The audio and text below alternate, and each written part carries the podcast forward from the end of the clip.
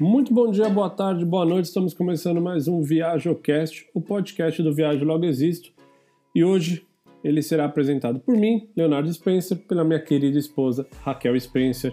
Já passamos dos 100 episódios, então se você gosta desse bate-papo aqui, o Travel Talks que as pessoas falam, vai lá no ViajoCast, segue a gente no Instagram, mas procura na tua plataforma aí, no Spotify, no Google, no Apple, enfim, no Deezer, onde você estiver escutando tem muito conteúdo para você escutar, tem conteúdo específico de país, tem muita entrevista que a gente fez também com grandes viajantes, tem os maiores viajantes do Brasil, cara que já fez a pé não sei quantos mil quilômetros, gente com 70 anos viajando, é cara que morou, sei lá, tem deficiente visual, tem gente que escalou Everest, tem muito bate-papo legal, é, eu adoro esses conteúdos, sou super suspeito para falar, porque a gente tenta conduzir esses bate-papos de uma forma mais visceral, mais leve, mais tranquila, uma plataforma para a pessoa realmente poder falar. Hoje a gente vai falar de saúde na estrada, problemas que acontecem quando você está viajando, é, dores de cabeça que você tem com intoxicação, com mal da montanha, com trombose, febre amarela. Vamos falar de um monte de coisa e esse podcast tem a missão de tentar ajudar vocês a prevenir, não cair nesse tipo de problema. Mas antes, eu queria dizer que esse episódio é um oferecimento do Desrenite. Se você é uma daquelas pessoas que sofre com hotel sujo, é, carpete cheio de ácaro, ou putz, imagina aquele cobertor já naquele hotel lá fechado na, no, no armário lá, seis meses que ninguém lava aquilo, cheio de pó. Se você se assusta com isso, já começa a tossir só de pensar, eu tenho uma notícia bacana para dividir com vocês. A Neoquímica, que é uma das marcas referências no Brasil, acabou de lançar o antialérgico Desrenite. E uma coisa que eu achei legal é que, além dele agir por 24 horas, ele não dá sono. Então eu tenho aqui na minha memória alguns que eu tomei no passado que eu ficava baqueado ali, morrendo de sono, ou seja, praticamente não conseguia aproveitar minhas férias. E os caras hoje têm aí tecnologia de ponta para você realmente conseguir não cair na, na tosse, na, na alergia, nessa coceira na garganta e ainda curtir a sua viagem. Então, procura o Desrenite numa farmácia próxima de você e, claro, que eu tenho que falar que se os sintomas persistirem, um médico deverá consultado. Eu adoro essa frase. Tenho certeza que vou usar ela hoje várias vezes no podcast também, mas não é sério. Se não tiver legal, procura um médico mesmo viajando, fatalmente você tem um seguro viagem, né? Não deixe esticar a corda a ponto que seja algo que comprometa a, a tua saúde de forma mais séria. Bom, mas vamos para o bate-papo, porque hoje está bem legal. Kel, é... vamos falar de viagem, vamos falar de problemas de saúde, vamos falar de como a gente viveu né, anos todos, o que aconteceu com a gente, é... o... enfim, o que foi mais complicado, o que a gente aprendeu. Mas quando a gente pensa hoje, principalmente com uma filha pequena em viajar, tipo, você se preocupa? Esse é um tema que passa muito na sua cabeça? Como você está hoje em dia? O que, que nove anos viajando fez com você nesse quesito? Ah, acho que hoje a gente é bem mais tranquilo, assim, né? Eu acho que o que a gente descobriu na prática é que todo lugar tem, óbvio, né? A maioria dos lugares que a gente frequentou vai ter um hospital, assim, não, é, é difícil a gente ir para um lugar que você está completamente inóspita. Não sei quando a gente estava lá no meio da savana. E de qualquer forma, você sabe que a três, quatro horas dali tinha uma cidade. A gente nunca estava tão isolados, né? Então, acho que isso foi uma coisa que desmistificou. É... Então, sempre tem um, um lugar para ir, né? Sempre você vai acabar encontrando um médico. E, e eu acho que outra coisa que para nós foi surpreendente é que a gente vivia uma vida muito estressante é, morando em São Paulo. E a gente descobriu que a gente ficava bem menos doente na, na estrada, né? Eu acho que tem doenças assim que são típicas de quando você está na estrada. Eu acho que intoxicação alimentar é uma delas, né? Assim, quem nunca passou mal da barriga viajando? É, acho que a gente pode até contar algumas das nossas histórias aqui, que a gente tem várias. Mas, mas tem algumas coisas que são mais relacionadas ao estresse, que isso com certeza a gente percebeu que a gente ficou mais saudável na volta ao mundo, mesmo estando expostos a talvez, sei lá, mais bactéria, mais comidas estranhas e mais coisas é, do que você. Você está bem menos exposto quando você está numa casa e você faz a comida, né?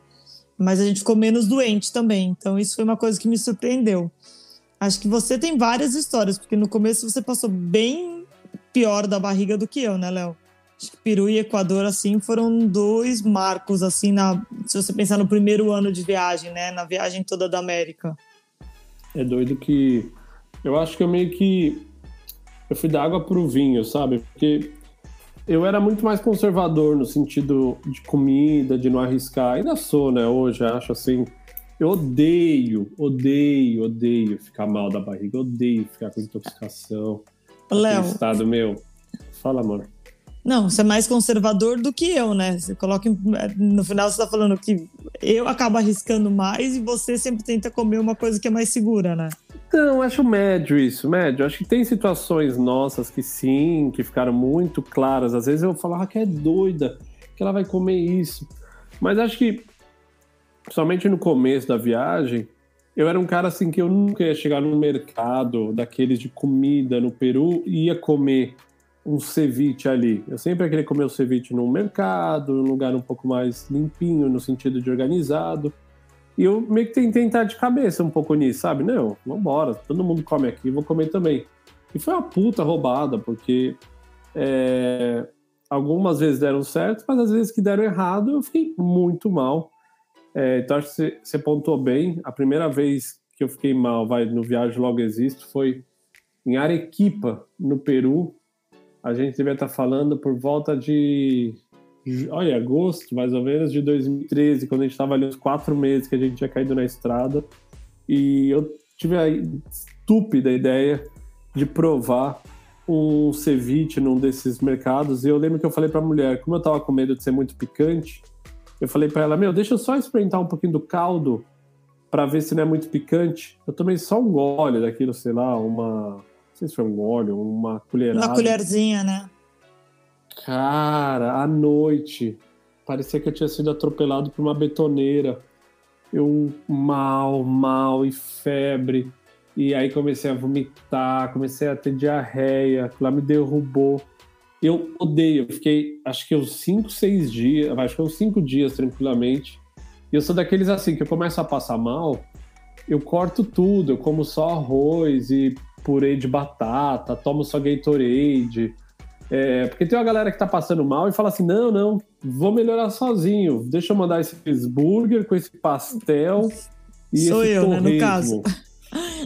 É, eu não sei se você. Eu falo, é... eu, já, eu já tô passando mal, ainda vou abrir mão de comer. Tipo, eu gosto muito de comer. Eu falo, ah, vou continuar comendo, entendeu? Eu vou melhorar. É melhor eu continuar comendo do que eu não comer e ficar com fome. Aí é mais um problema na minha vida. Não, é que tem um, tem um estágio que você não consegue mais comer. Tem um estágio que o apetite vai embora. Mas a questão da hidratação, né? De continuar hidratado, porque perde muito líquido, seja vomitando, seja com diarreia. Sei, cara. Pra mim, é assim. Se isso fosse numa situação de férias, aí vamos lá, eu peguei uma semana de férias e, e, e correr o risco de ficar com uma intoxicação alimentar, putz, esse é o final das férias, né? Derru é. Derruba, né?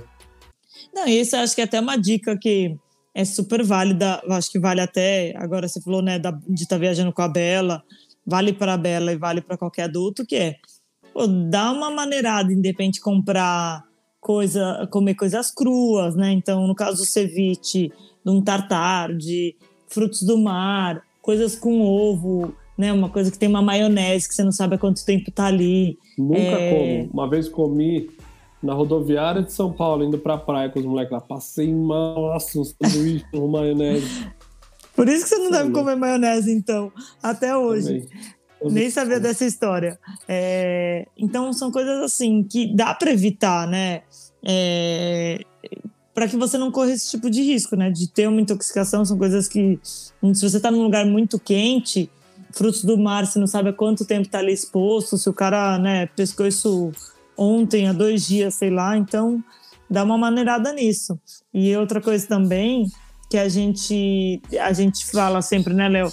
As frutas, isso com a Bela eu tenho sempre ficado mais atenta, mas é tirar a casca. Então, evitar frutas que você tem que comer com a casca, né? Então, uma uva, você não vai ter que fazer, você vai descascar a uva.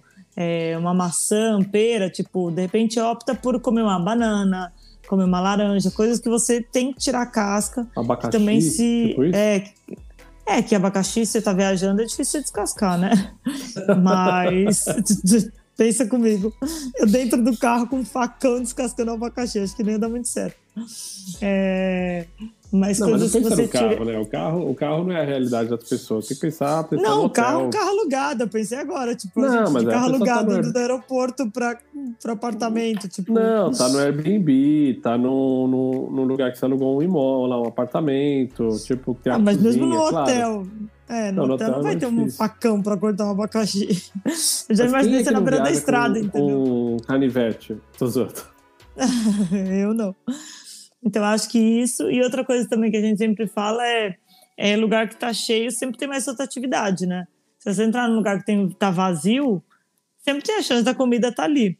Eu lembro que, lembra, mesmo no Peru, tinha um restaurante que a gente ia perto da praia, assim, lá no norte, onde você tava surfando, Léo. Ronchaco, é, Ronchaco. Ranchaco, que eu comia um prato com frutos do mar que custava 3 dólares, tipo. Você falava, eu nem sabia que frutos do mar era aqui. Ela me mostrava as conchas eles vinham na praia de manhã pegar tudo que tinha de concha e tirar o que tinha dentro. É, mas tinha tanta gente todo dia no lugar que eu sabia que não era um negócio que estava lá há mil anos, entendeu? E aí acabou que eu nunca passei mal comendo nesse lugar especificamente. Mas acho que isso de pensar, se atentar em rotatividade, né? E evitar coisas que sejam cruas ou que tenha ovo, iogurte também, né, Léo? E leite, coisas assim. que Esse também tem uma história, né, na Índia. Sim. A gente chega lá.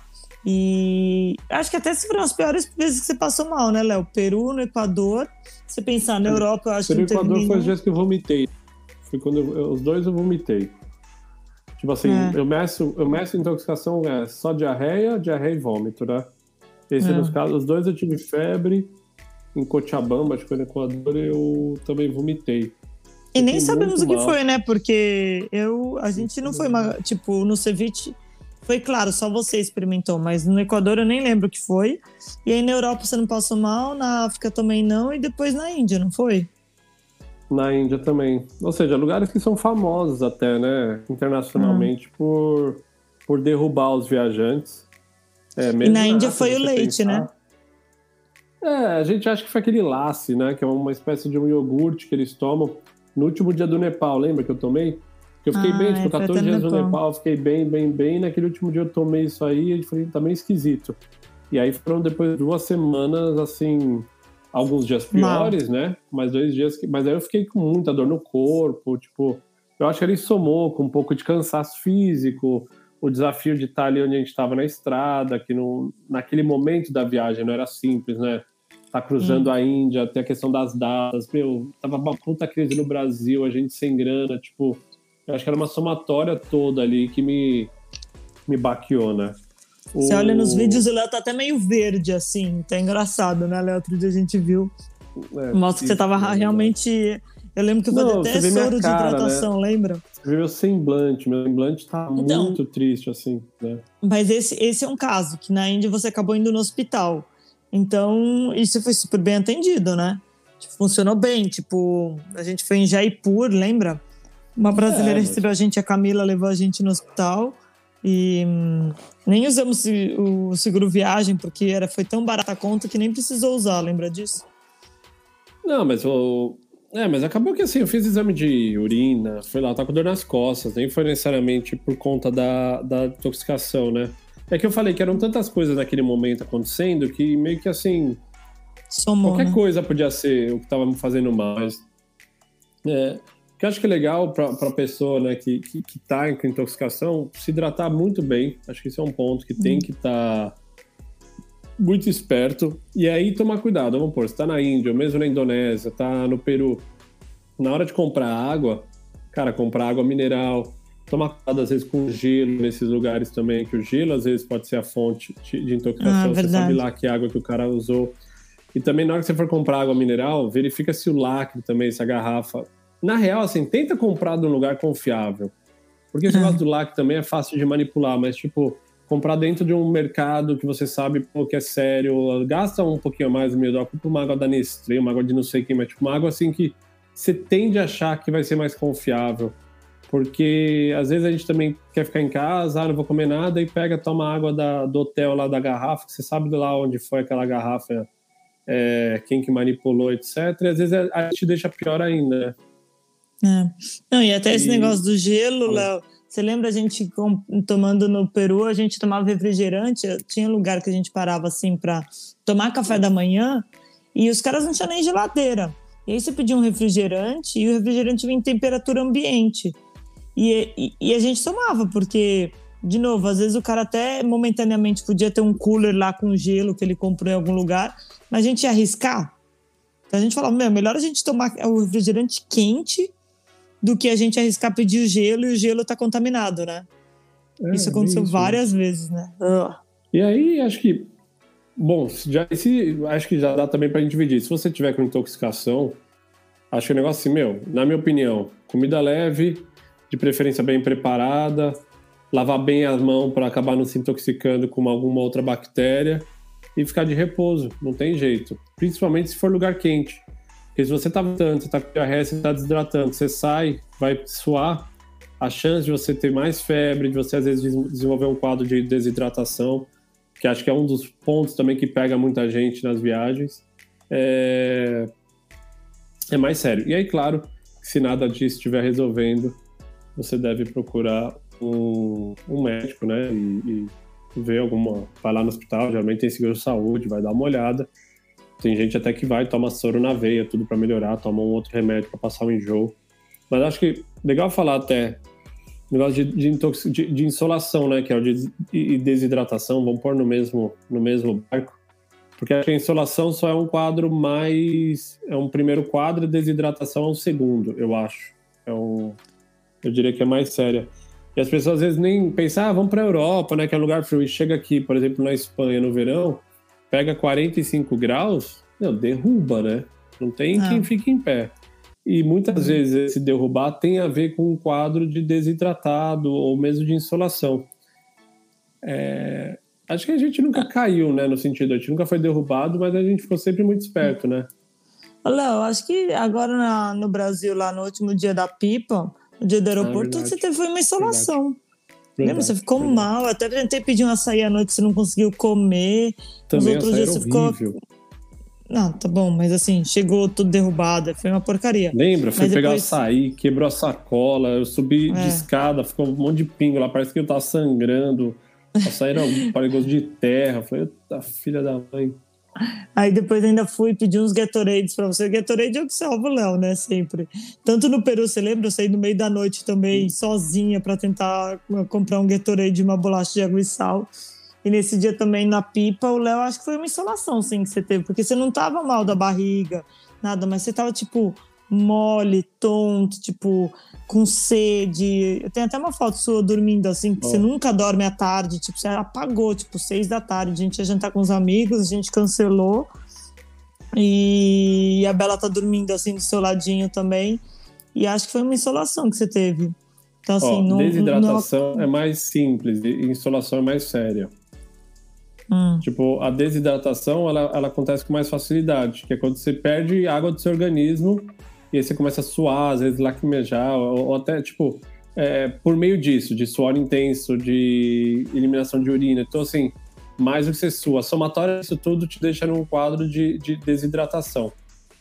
E aí você pode ter uhum. dor de cabeça, beleza, mas a insolação, aí geralmente já vem com febre. E aí, dependendo Não. do nível que isso for, pode até afetar um pouco mais a cabeça e ter outros desenrolares, entendeu? É, foi, foi isso, né, que aconteceu com você. Por isso você ficou desse jeito, talvez, né? Afetou a cabeça um pouco. é, de forma irreversível. Mas acho que uma coisa que é legal falar, por exemplo, ó, um exemplo bobo. Mas você vem aqui para a Espanha. Acho que a Espanha é um bom exemplo. O sul da Espanha é muito quente no verão. E por ser uma região seca em termos de umidade, nós do Brasil, a gente está muito acostumado com aquele suor que impregna na camiseta. Então é muito fácil você perceber que você está suando. Porque você começa a dar uma corridinha e fala, caraca, você começa a suar, você começa a pingar. E aqui você começa a correr ou fazer um exercício, você não pinga, você não soa, porque você não sua porque você não tem a umidade é tão baixa que quando você começa a suar, ela já evapora. Então a gente demora um pouco para perceber que está perdendo muito líquido do corpo. E é nesse cenário que fica perigoso a gente hum. ficar muito tempo na praia, depois sai para dar uma volta, não sei o quê. E se você não está acostumado a beber muita água, a chance de você ter uma dor de cabeça no final do dia e aí isso vai se agravando com o passar dos dias, é muito alta. Então acho que Europa direto no verão a gente vê, porque as pessoas associam a Europa como um continente temperado, e aí pensam que aqui não é muito calor, pensam só na questão do frio, pensam, porra, eu sou do Brasil, vou para Europa, você acha que vou passar calor na Europa? Mas a verdade é que países como o sul, de, até o interior de Portugal, a Espanha, alguns lugares da França, batem 40, 45 graus. Que eu sei que também no Brasil tem lugares que batem essa temperatura, mas aqui é muito seco. Então você desidrata muito, você fica parecendo uma uva passa depois de alguns dias. Uhum. E não tem jeito. Você tem que tomar muito líquido, é, entre 2 a 4 litros de água por dia, seria o ideal. É, e não adianta, ah, mas eu tomo cerveja, né? Cerveja, para quem às vezes não sabe, é diurético, né? Então você toma. Geralmente sai mais do que entra, né? Você toma um litro, mas você põe para fora mais do que um litro.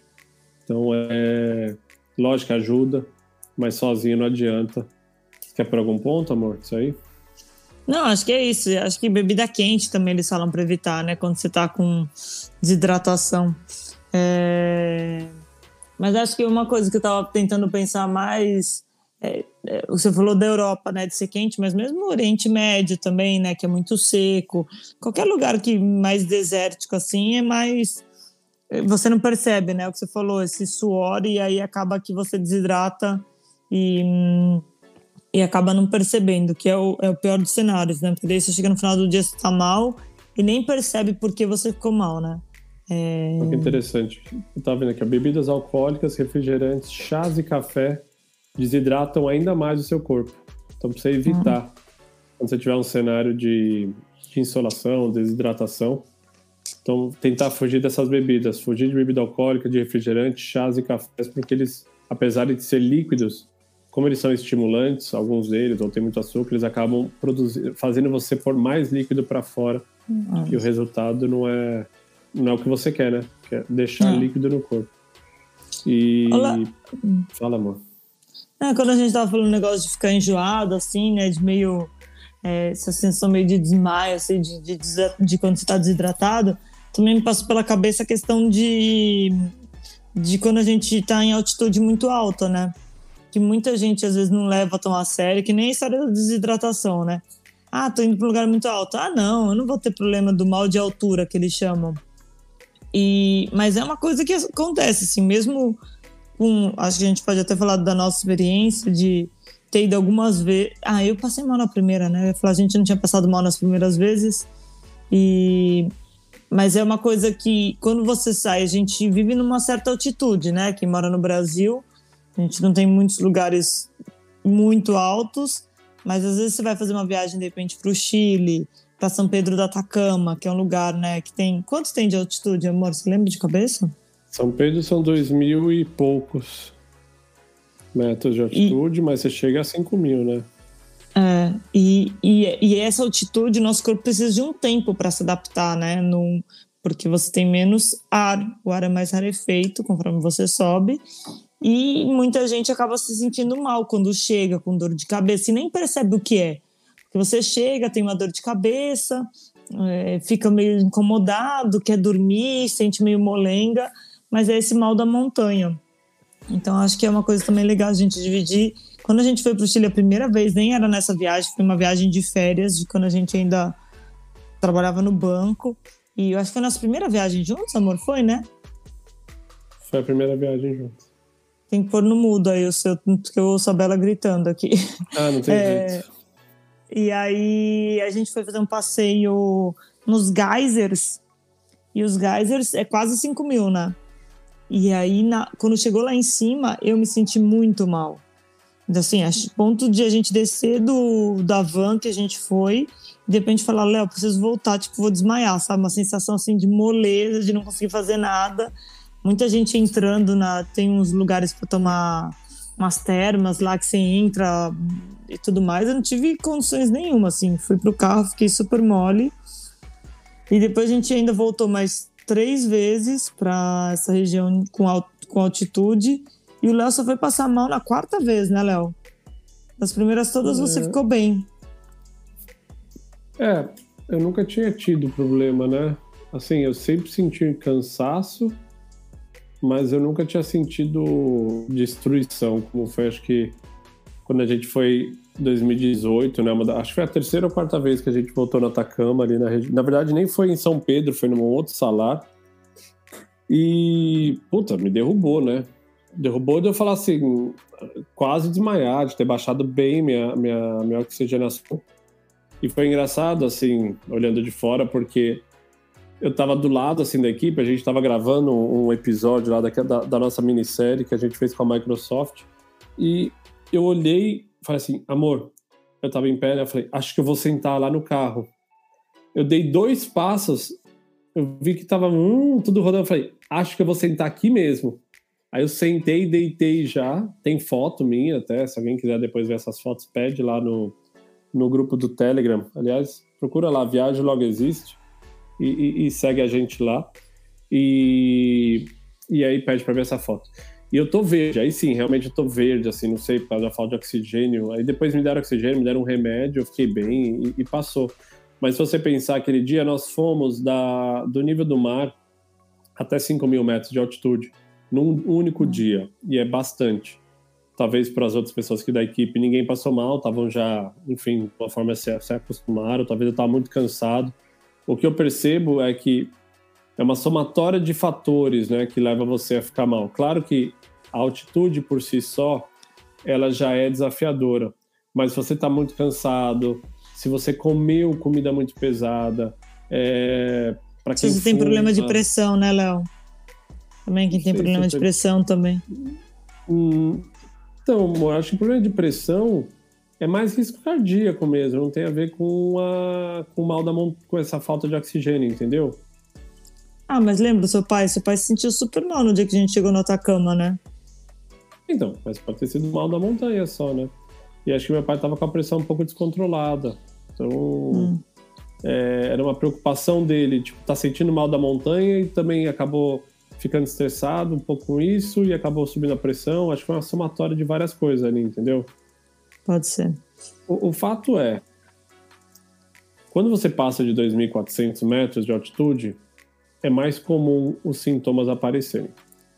Então, para quem vai fazer turismo nos países andinos, Peru, Bolívia, é, alguns lugares do Chile, ali próximo dos Andes, é, alguns lugares da Colômbia, menos, a Colômbia menos, mas acho que é mais Bolívia. É um tema para você ficar atento porque La Paz, por exemplo, que é uma das capitais mais altas do mundo, acho que é 3.700 por aí, ou até mais, é um fator do dia a dia. E, pô, você vai fazer um esforço, você vai andar ali, vai até um restaurante, vai pegar uma subida, vai te cansar mais. Você vai comer comida gordurosa, você vai comer muito doce, você vai fazer uma alimentação muito pesada em gordura, também vai te cansar mais. Você não se hidratou um pouquinho, não se hidratou bem, vai. Então, assim, a somatória disso tudo é, é, é o que acaba, na verdade, agravando os sintomas do, do mal da montanha, né? O que a gente chama ou mal da altitude. Então, acho que para prevenir, a gente sempre fala, o ideal é que você faça um slow travel.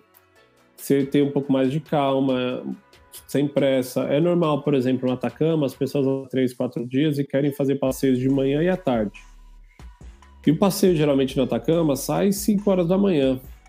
E o da tarde sai tipo 4. Então, assim, é o dia inteiro que você vai ficar fazendo coisas. Soma isso, então, ou seja, o dia inteiro que já seria cansativo, soma também a um ar rarefeito, a tendência é que. Vamos lá, na verdade é até mais agravante. O ar é seco, então você vai suar e não vai sentir. Tem pouco oxigênio no ar, então já vai te consumir mais energia para simplesmente respirar você vai fazer mais esforço. Você ficou para baixo para cima, tirando foto, pernando, comendo qualquer coisa, com não sei o que, correndo. A somatória disso vai fazer você estar tá um pouco mais desidratado, com falta de oxigênio, é, às vezes toma muito sol porque esses lugares são quentes.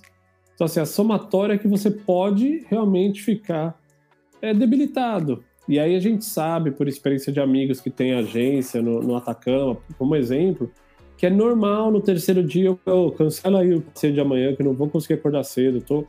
E é geralmente porque tá cansado, é porque tá sofrendo mal da atitude, é porque também tá um pouco desidratado. E, então, e é... as pessoas acabam pensando nesse mal de atitude só se tiver lá no cume do Everest, né? E a gente está falando de lugares muito mais óbvios que é muito mais comum as pessoas visitarem. É. Então, acho que é legal você tentar isso também. E, Kel, em dois, três dias, a tendência é que você esteja bem mais acostumado. Tanto é que eles uhum. falam, né? Pô, se você puder ir, ir devagarzinho... Chegar e descansar, né? É, por exemplo, desculpa, dá uma bocejada aqui, monstra. Mas é uma bocejada de pai, não tem jeito. Uhum. É você também tá liberada para bocejos, que eu sei que você tá cansada, amor. Eu ponho no mute é... aqui. é que não deu, eu tava no meio da frase. Mas, ó, muita gente só um lugar de destino também que tem que prestar atenção na, na altitude. Cusco. Cusco é o ponto de partida para quem vai conhecer Machu Picchu, no Peru. E Cusco, se não me falha a memória, tá assim, estacionado em 4.000 e caceta. 4.600 metros de altitude. É muito alto, turma. Ah, mas meu amigo foi e não sentiu nada. Isso é muito pessoal. Eu não estou desencorajando a ir, eu acho que tem que ir. Mas não adianta chegar no primeiro dia e já falar assim: não, já vou meter a trilha de Machu Picchu no dia seguinte, eu já correndo, já pego, volto. Bom, beleza, pode ser que dê certo, eu torço para que dê. Mas o ideal, ainda mais se você, pô, que nem a gente no Atacama, levei meus pais, tem um pouco mais de idade, o ideal é que você vá com um pouquinho mais o pé no freio, vai numa boa, dá um tempo pro teu corpo se acostumar que vai fazer bem para todo mundo, né, Kel? É isso. 3.400, Cusco, tá? Só para deixar. 3.400? Ah. 3.400. Na minha cabeça é, uns 8.400. Eu fiquei mal oh. em Puno. Só para lembrar também. Ah, é verdade, é verdade. Porque no Atacama, lá em 5 mil e pouco, num salário, eu passei mal mesmo, né? Falei, acho que ia desmaiar. Mas em Puno, que é onde está o Lago Titicaca, do lado peruano, que são 3.200, se não me engano, pode olhar aí também, que é você ver se eu tô certo. É, eu cheguei com falta de apetite, eu cheguei com dor de cabeça, eu cheguei com um pouquinho de mal-estar. Então, eu lembro que tomei bastante chá de coca que me deram no hotel que a gente estava. 3.800. É, não cheguei a. Quanto? Pior que Cusco. 3.800. 3.800. Eu não vomitei, não tive né, insônia, que são sintomas que, que acabam que acaba levando, às vezes acaba sendo um sintoma dessa, dessa característica da falta de ar. Mas eu fiquei com falta de apetite, eu fiquei com sono, fiquei cansado, é, eu fiquei bem baqueado. Demorou 24 horas para me sentir melhor. Então, se você pensar, o Lago Titicaca é o corpo de água navegável mais elevado do mundo. Então, uhum. Então, assim, não é pouca coisa, assim, é são detalhes, né? De novo, tem que se atentar aí ao que lá falou, respeitar o corpo. Acho que na ânsia de estar tá viajando, a gente fala assim, não, mas eu quero aproveitar, quero aproveitar, mas a gente se, né, vai, você vai ficar pior se você forçar a barra. Então, assim, relaxa, descansa, é, faz um jantarzinho leve, deixa seu corpo fazer o que tem que fazer e curte no dia seguinte, né? É.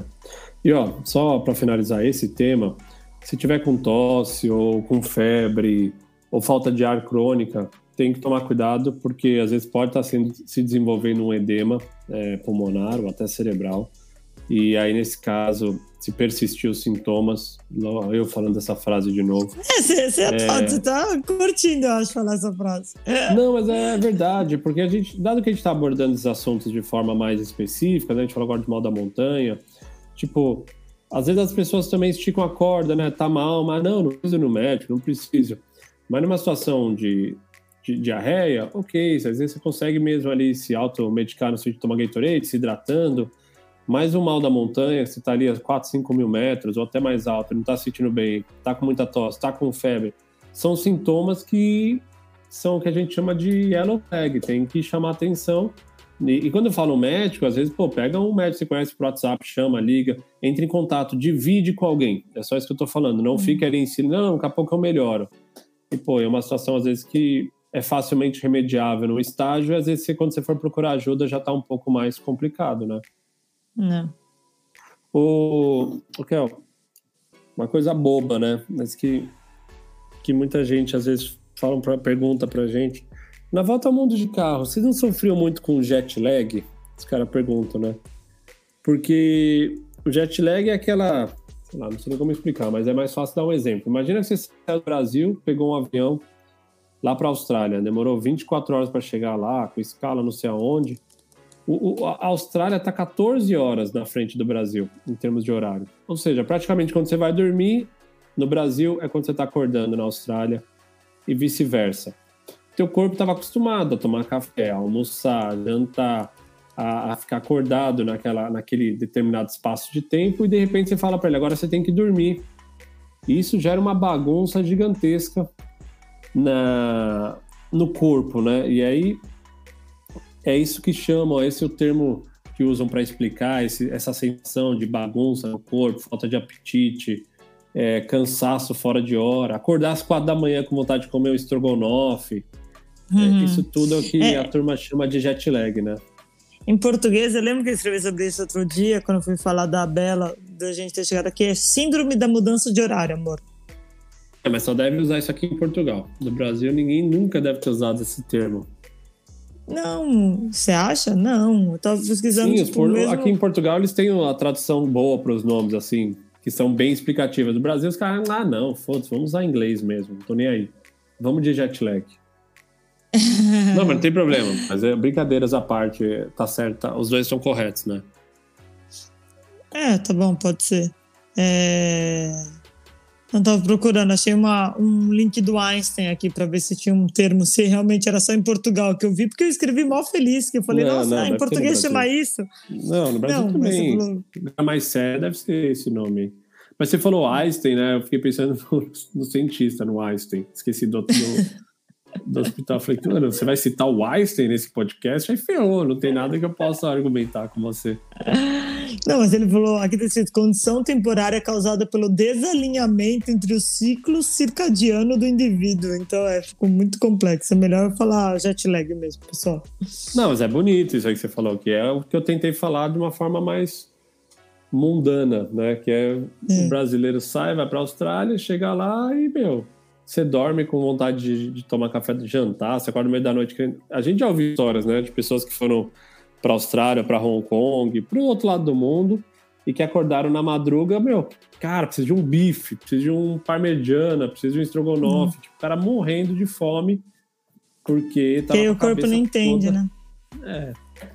O mas ah, aí, a gente assim, sofria na, de jet lag? Não, então, é isso que eu ia falar pra, pra turma. Na volta ao mundo, por exemplo, de carro, muitas vezes, como a gente é muito devagar, então assim, quando mudava os fusos horários pra gente, era um processo muito suave. Por exemplo, ah, eu saí de Portugal, fui pra Espanha, muda uma hora. Tudo bem, mas eu fico 25 dias na Espanha de uma hora. Aí quando eu mudei da Espanha, sei lá, pra Budapeste, não, pra Hungria, que muda outra, ai, mas putz, a gente não sentia porque era muito muito soft, né? O problema do jet lag é essas mudanças abruptas, assim, pá, tô em São Paulo, vou para o Japão. Cara, você chega lá, parece que foi tudo bem. Aí a pessoa fala, ah, o voo foi cansativo.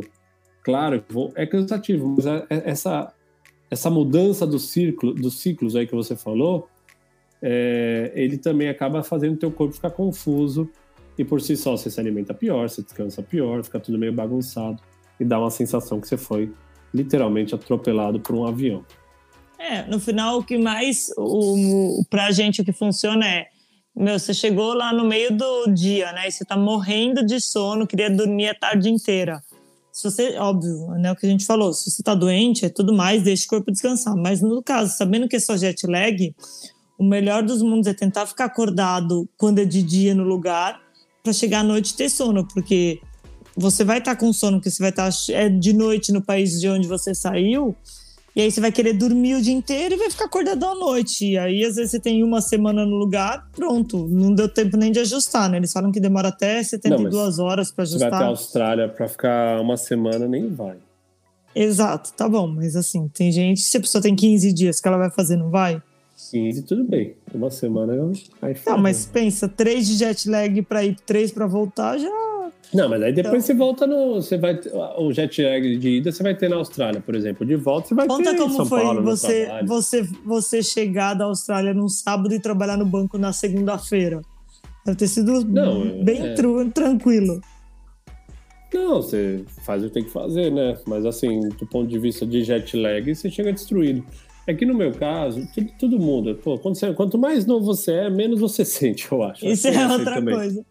Outra, agora a gente chegou aqui em Portugal, a gente falou, nossa, 10 dias pra gente se recuperar. A Bela dormindo tudo errado, acordando até 10 da manhã, indo dormir 11 da noite. Ela ficou meio zuretinha, né? E aí a gente, sem querer, foi junto também. É, então Não, acho que sim. tem os dois fatores. Tá mais velho e talvez é mais difícil. E hum, eu acho que também não tá fazendo isso com tanta frequência. Em 2018 a gente fez as viagens mais loucas e a gente. A nossa sensação é que a gente não sofreu de nada de jet lag. A gente fez 100 voos no ano, foi para os lugares mais. Não, mais ou menos. Acho que sofremos um pouco também. Assim, quando as viagens eram mais curtas, aqui intra Europa ou no Caribe, era mais fácil. Mas aquele voo que a gente saiu de São Paulo, Dubai, Dubai, Coreia do Sul, aí ficamos dois dias na Coreia do Sul, fomos pra Mongólia. Eu lembro que na Mongólia a gente tava meio destruído. É, e não sei se é só jet lag, acho que jet lag podia ter. Mas é, é- é que assim, quando você vai para um, um lugar como esse, seja na Mongólia, no Japão, na Austrália, é uma somatória, né? Que é a viagem por si só, ela, ela é complicada, muito tempo no avião. Eu ainda durmo, mas não é um, um sono que você fala assim, porra, tô revigorado, né? Nossa. É, você acaba, você, você cumpre tabela, você desmaia algumas situações ali. Então acho assim, o jet lag, o negócio é mesma história da altitude também, evitar bebida alcoólica, evitar alimento pesado.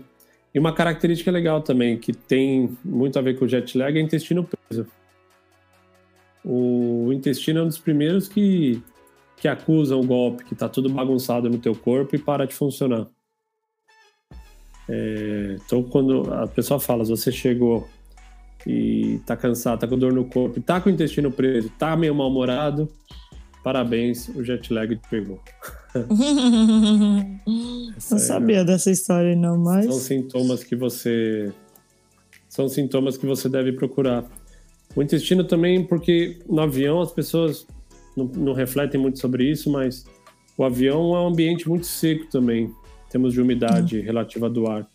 Então, voos muito longos, de horas e horas, o pessoal fala bebe muita água porque desidrata. E, e desidratação geralmente também faz o teu intestino ficar preso. É, A Léo também Porque é cultura. porque você não tem. Você tá com pouco líquido no corpo, né? Então, Mas é isso, jet lag acho que só o pessoal levar a sério, porque realmente existe, não é brincadeira. Eu sei que é que nem o mal da montanha, você fala, não, isso aí tá de boa. é."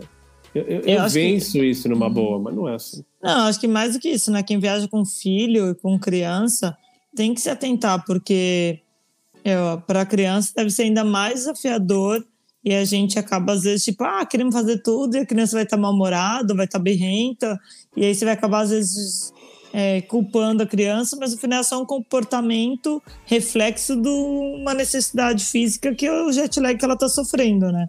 Então também acho que vale se também, atentar a né? isso. Todo mundo ali, né? Ah. Porque a criança ainda de alguma forma, ela vem no. As pequenas vêm no avião, vai dormindo, acorda, dorme no carro. Vai, vai se encostando, às vezes, vai meio que on demand, né? O preenchimento do cansaço. Mas a gente não, às vezes, porque tem que. Quando ela tá dormindo é a hora que a gente faz alguma coisa, quando ela acorda, a gente tem que cuidar. E aí você chega lá, meu, no, no final da energia ali, só no pó. E aí você tem que fazer não sei o quê, tipo. É, é uma somatória, né? Geralmente o jet Ah. lag não, não pega você só por ele, né? No só pela mudança do ciclo, mas geralmente você tá cansado do avião, tem várias coisas. né? Tanto é que quem Ah, viaja de executiva reclama menos. Não é o nosso caso, né? Não é o meu caso. Vamos ter que mandar uma mensagem pro Estevão, ver se é verdade. Se quem viaja de executiva lá, se. Não, é verdade. Não tem jet lag. com mais energia, come melhor. O cara chega menos baleado que a gente chega É. num destino muito longe. Nossa, ultimamente com a Bela ainda mamando, minhas costas têm chegado a um ponto de interrogação ao quadrado, assim, tem sido surreal. Ô, amor, mas sabe uma coisa que eu queria falar ainda aqui da. A gente falando das doenças, eu acho que tem alguma coisa que mudou muito, né? Para quem via, via- viajava aí há 10 anos atrás e viaja agora, que é. Eu acho que a gente pode falar das vacinas no geral, mas é a febre amarela, né? Que antes vários destinos tinham que ter, né? A, a vacina. Ainda hoje você tem que ter a vacina de febre amarela, mas era uma vacina assim. A gente tem histórias de amigos que não puderam viajar porque não tinha vacina, perderam viagens, é, ou não tinham um papelzinho, ou tomaram a vacina menos de 10 dias antes e não. Inoculou, que isso é chama? igual, Kel. Isso é igual. Não, mas hoje, mas você só toma uma vez na vida agora, né? Você não toma mais a cada 10 anos. Não vence hum, mais é a febre única, amarela. Não, é né? é dose única. Então, isso é uma coisa que eu acho que, né, para quem não gosta muito de vacina, é super boa, mas é uma coisa que tem que estar atento ainda com os destinos que têm surtos de febre amarela é, e ver se não é obrigatório levar. Então, assim, a gente na volta ao mundo levava e a gente até teve que é, tomar de novo. Acho que na África do Sul você tomou, né? Acho que eu tomei uhum. antes de começar a viagem e você tomou no meio. E e além de febre amarela, acho que malária e dengue também, né? Principalmente a gente ficou um ano na África, malária sempre foi uma preocupação constante e, e, e é uma diferente da febre amarela, a malária e a dengue são doenças que não têm vacina. E então a única coisa que a gente podia fazer, você tem duas opções na verdade, né? Você pode fazer profilaxia, que é tomar um remédio é, constantemente e para prevenir. Nossa, a Bela tá uma matraca hoje, né? É, e acabou que, como a gente vai ficar quase um ano na África, a gente falou: meu, é muito tempo tomando remédio, então a gente não vai fazer esse, usar esse método de profilaxia. E a gente usava muito repelente. Assim, eu lembro do cheiro, assim, Léo, porque a gente saía do banho, se secava e passava repelente na cara inteira. E na hora de dar boa noite, assim, da gente dar beijo de boa noite, era aquele cheiro assim do repelente, lembra até o potinho, potinho branco com azul. E por muito tempo a gente, aquele cheiro a gente associava à África por causa disso. E dengue, né, que no Brasil acaba que tem muitas regiões. Minha mãe já teve dengue, assim, meu, disse que é, ela teve dengue, teve Covid um ano depois. Ela falou assim: eu, não, o que ela sentiu do Covid não se compara ao que ela sentiu da dengue, assim, de dor no corpo, de exaustão, de sentir muito, muito mal. E, e de novo, também não tem não tem vacina, então você precisa se cuidar com muito repelente, é. né? Optar por quarto de hotel que tem ar condicionado para você dormir com a porta fechada, com a janela fechada. Acho que tem que separar um pouco, né? Que for febre amarela tem vacina, acho que, enfim, eu sou a favor de tomar e toma, e tem país que você só entra se estiver vacinado, então fique atento, tem que ter vacinado 10 dias antes para vacina incubar e tem que levar certificado de vacinação internacional, então é uma coisa que tem que ter no radar. Eu acho que a questão da malária tem hoje, é, é bem acurado a questão dos mapas, para você saber aonde são áreas de muito risco, áreas de menor risco, áreas sem riscos, e entender o que, que você vai fazer, quanto tempo você vai ficar exposto, né? É, hum. Em alguns lugares é endêmico, então você tem que tomar cuidado realmente. Em compensação, você vai nesses lugares como algum, sei lá, Moçambique, tem gente que já pegou 10 vezes malária e não morre. Mas é uma doença que você não quer pegar, porque é o que a Raca falou, é um processo, assim como a dengue, ela é muito sofrida, febres altíssimas, é, enfim, vai expor o teu corpo a, um, a uma situação que não é desejável. Mas você consegue se cuidar por meio de usar, principalmente no, no amanhecer e no final de tarde, quando os mosquitos, os pernilongos estão mais ativos. Então, roupa de manga comprida, passar repelente, é, à noite usar é, rede que eles colocam na cama, dependendo do nível de hotel, um ar-condicionado bom, com, é, com negócio para matar pernilongo. Você consegue, foi assim que a gente ficou, pelo menos, a gente ficou quase um ano na África, boa parte desse período em regiões é, que são de alto risco, também tem um ponto, nós fomos na época de seca, que a incidência de, de, de, picada e de malária é menor. O problema acontece muito na época de chuva, porque acelera a reprodução dos pernilongos e, por consequência, tem mais é, mosquitos transmissores. Da dengue, aí eu vou ser bem sincero, que eu não sei muito bem como é para você monitorar as regiões que tem dengue. Sim, acho que aqui em Portugal não tem dengue, um exemplo é, no Brasil tem, aonde tem mais, aonde tem menos. E aí tomar cuidado, mas assim como você toma com a chikungunya, como você toma com as outras doenças também, que são transmitidas aí por, por, por, por, por animais, né, por pernilongo, por mosquitos. É, acho que não tem como não falar cuidado com hepatite, é, comida contaminada, água contaminada. Então, assim, quanto mais cuidados você tiver com a sua higiene, com a sua, com a sua questão da comida, menos chance você tem de contrair uma doença que pode não só arruinar suas férias, como também pô, voltar para casa com uma dor de cabeça, um tratamento que, olha, eu fazendo aqui uma viagem muito louca, é o caso da trombose, por exemplo. É. é. um, é, um, é um quadro, é um quadro sorrateiro, assim, que ele acontece sem você esperar e que tá ligado a você, por exemplo, a trombose no avião, tá ligado a você ficar muito tempo sentado na mesma posição, teu pé vai inchando, tua perna vai inchando, a circulação vai ficando cada vez mais complicada. E eu não sei exatamente o que causa a, a trombose, mas eu sei que vem daí, desse problema de circulação, principalmente nas pernas. Então, é, você que, até... que vai que são... Fala, amor. Fala, fala. Não, não, ia falar isso do, de como a gente não tem certeza do que causa, mas você pode, de alguma forma, ajudar a prevenir, né? Que eu acho que era o que você ia falar. Sobre andar no avião. É, eu falar, você isso, que vai pegar um São Paulo, Dubai de 14 horas e que gosta de tomar remédio para dormir em uhum. avião, vai lá e toma tarja preta para dormir, ou alguma coisa que vai te apagar, bebe e toma remédio, toma cuidado, que corre o risco de você ficar ali 12, 10 horas na mesma posição, isso pode ser perigoso para tua questão de circulação. Pra quem Até tá eu, quando avião... tava. Fala, amor. Né, amor? Quando tava gestante, tem aquelas meias também, né? Que depois que eu comecei pressão, a usar né? de pressão, eu descobri que um monte de gente usa isso preventivo assim para voar, então usa aquelas meias são umas meias super sexy que você usa assim na perna inteira, mas que ajuda nessa questão da circulação. E é o que o Léo falou, né? Eu lembro da médica me perguntar exatamente isso. Se, óbvio que eu estava grávida, então não era o caso nem de beber nem de usar remédio, mas eu falei que eu não fazia uso disso e ela comentou, né, de que você acaba apagando de uma maneira tão pesada que você nem se mexe.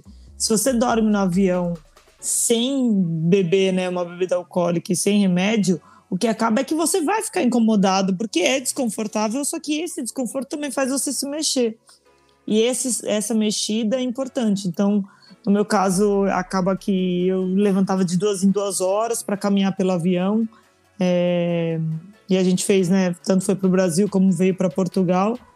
Eu vim grávida e, e a gente fez algumas viagens pelo Brasil também e tinha esse cuidado de entrar, de ir fazer xixi, vai tomar um copo de água, dar uma caminhada, se estica, vira de um lado, vira para o outro. É uma maneira de, de novo, não é garantido, mas com certeza você vai ajudar seu corpo, a sua circulação ficar mais normalizada. Né? Eu acho que é garantido, sim, para pessoa que não é não grávida, grávida, né? Mas se você tá ali a cada duas horas se levantar, mexer as pernas e, e e, e, incentivar a circulação. Eu não sei se você tem algum quadro que já. É, não sei é se você pode ter, acho que, exato. Acho que a chance de você ter, desenvolver uma trombose é muito baixa.